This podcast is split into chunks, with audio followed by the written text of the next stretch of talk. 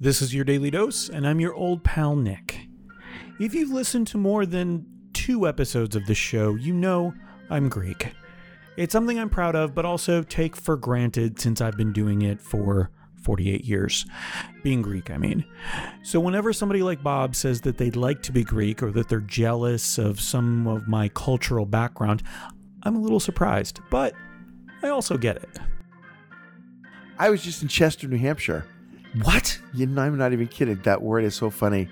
Uh, Chester. Yeah, because it brings back memories from my childhood. Is that where you grew Uh, up? Uh, no, no, No, it's just but it was it's just from a- one of the places. It was from a around there. really horrible. The Cartoon. way I imagine, okay, so there's Boston, Yeah, yeah. and there are the Southies, is my understanding. Yeah, E, Southeast, Southeast. You, typically, those were Irish folks Sure. from from South Boston. They got the heavy accents. They show up in a lot of movies involving either Mark Wahlberg, Ben Affleck, or Matt Damon.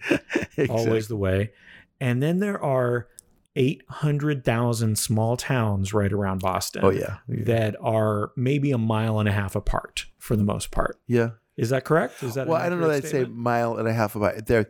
Each each of the towns is about a mile wide, a mile and a half wide. I mean, that's they do. You you could and run. then they're just right next to each other. yes, yes. Oh my it's, lord. it's like tenement. It's like tenement housing, except for Yeah. in communities. Yeah, because you got Saugus, Revere, Lynn, Malden. All they're all like crunched right up against each other. and Yeah. Everett right in the middle. Uh, but the funny thing is, the neighborhoods don't feel like they change that much when you travel from. There are a few, you know, go out to Mattapan or you go out to. Um, sure, you go out to uh, Mattapan. Well, Mattapan. Oh, everything in Mattapan is pink. Everything has flowers.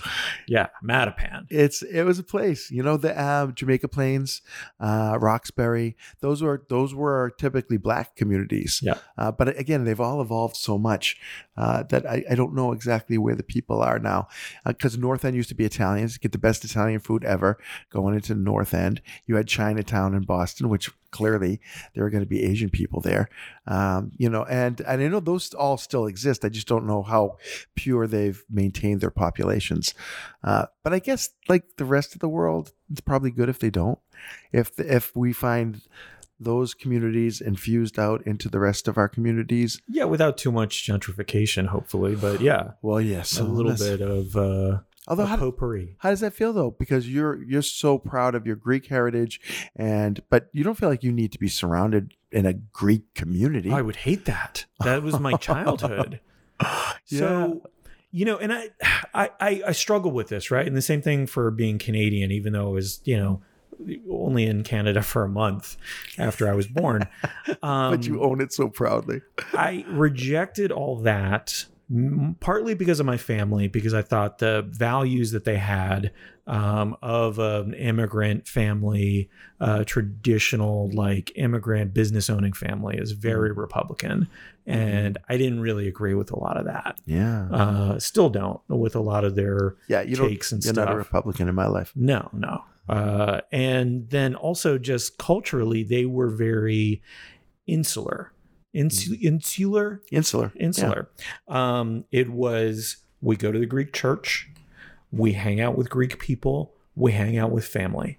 Yeah. And so I wasn't, in many ways, I don't feel like I was prepared to go out into the world that I had to learn all these social skills. Yeah, that's later. different. Yeah. Um, That's- which is, I kind of, but I'm a little jealous of that, to tell you the truth, a Yeah. little bit, because I always kind of wanted to have more ethnicity.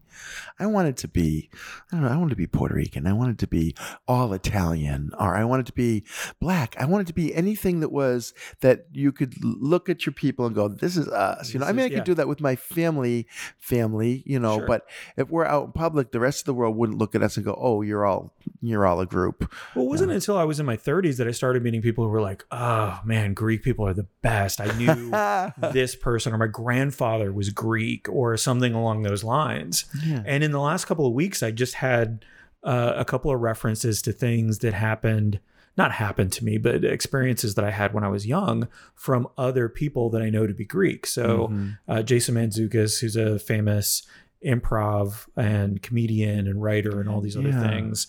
Um, and in many ways looks like is my celebrity crush. I think we've talked about him Yeah. on this show before. Uh, he mentioned there's the Greek Orthodox Youth Association, Goya, which is something you take part in if you go to the Greek church and you're a kid Yeah. and play basketball.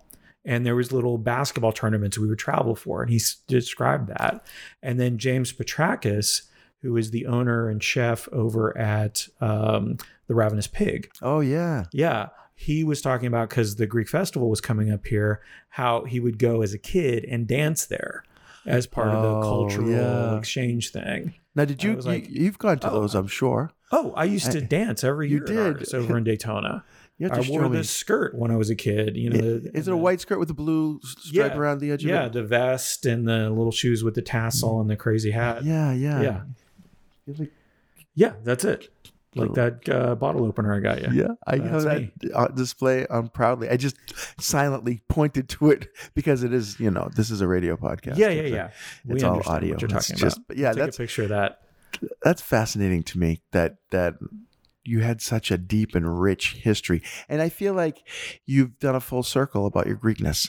Yeah, what I want to do, okay, so in Fantasyland in Nick's head is either do a segment on another show or create a show called It's Greek to Me Yeah, and talk to people like Kelly Clarkson, who has uh, some sort of Greek background, Tina Fey famously. uh, like Ah. half Greek. Um, and just people I recognize with I've seen sportscasters, I've seen people who do casting and television shows and stuff like that. And just like find people who are part Greek and ask them about that experience. What was it like? because there are fascinating people who are Greek. Yeah. I mean, that's I, I, this is the funny thing because in my mind, I think uh, my big fat Greek wedding Yeah. knocked my perception of Greek around a little bit. And here's why. Before that, when I thought of Greek, I thought of ancient language, Yeah. the Olympics, Yep. Greek mythology. Yeah. I mean, that's what we wanted you to think. We've been placing those ads out there for a long time. well, I mean, it is the really classically one of the oldest cultures that we know, right? And it, Sure. that contributed so much to so many things that we know in science and art Yeah. uh, and poetry. And uh, I mean, Well, and it's European in nature, so we have a little slight kind of bias towards it, as opposed to you know the cradle of the uh, not the Nile, but the Euphrates, and yeah, yeah, yeah. Tigris, and all that, yeah, cradle of civilization and all that. Yeah. That's uh, that's somewhere else. Yeah, that's fine. But Right. what we did with what we you gave us Yeah. was amazing. Yeah, yeah, you gave us the dough. We made the pizza. Yeah. Well, maybe not pizza because you know it's Greek. What's I'm sure it's. what's the we made the we made the uh, Baklava. the baklava. Although I had some Turkish baklava, and it was It was good. oh, What's the difference? uh, much more flaky, much Oh. more airy, um, and Oh. pistachios, and not oh, just like drowning in honey. not drowning in honey. Not drowning in honey, Oh, I just a love the honey, light oh, the honey though, smothering of honey. dude. The honey. It's like, yeah, that seems that seems to be a little paradox.